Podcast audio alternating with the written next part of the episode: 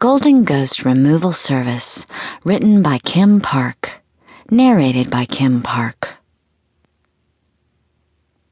No angry ghouls to corner, no poltergeists to exorcise, no trolls to trick. The day's worksheet looked dreadfully drab, boring with a capital B. It promised to be yet another dismal day in an endless summer of boring, dismal days. My summer as Dad's assistant for the Golden Ghost Removal Service had been as dull as dirt, as mindless as mowing grass, as droll as taking out the garbage. A real downer. Not nearly as glamorous as I'd expected it to be. I thought there would be loads more floaty apparitions to freeze. A moaning mummy, maybe. A walking skeleton. A headless horseman. A lost unicorn unusual stuff, unforgettable stuff.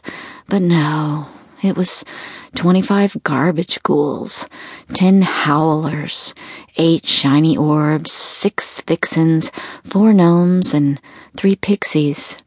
Like I said, boring. And today was sure to be no different. The only job on the day's work list that held any sign of promise was the uninvited vampire at the Trombley mansion.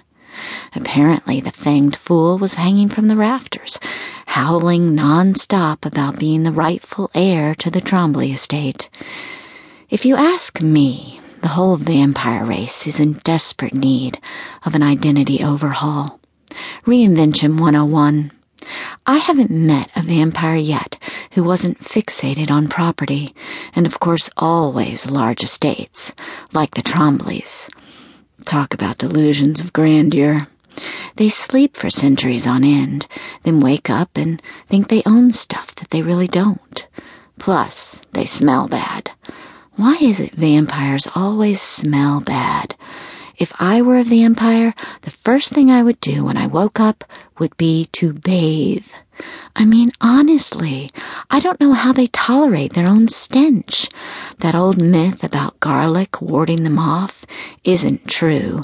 The only effect garlic serves is to clear their nasal passages such that they get a proper whiff of themselves and screech in agony at the putrid sewer like odor.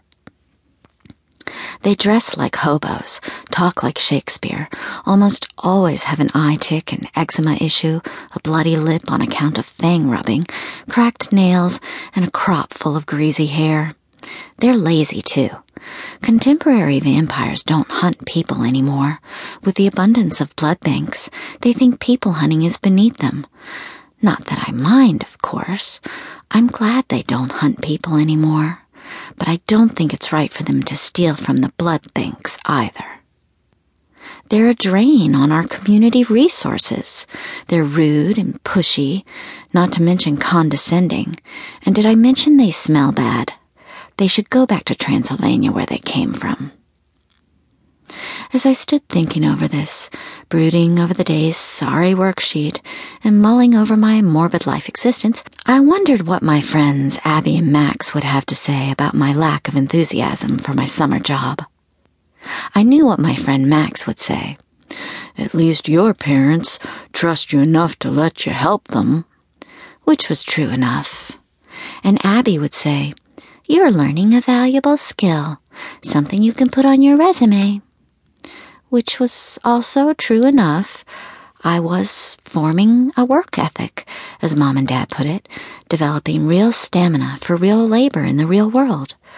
Only, I don't think you can actually call spending the summer as Dad's assistant real world experience.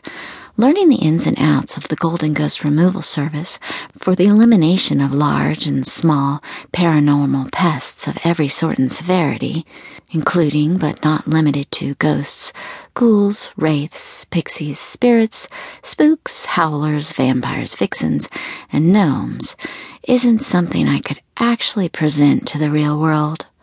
I couldn't exactly go to, say, a mice catcher or a roach terminator and say, Here you go, here's my resume.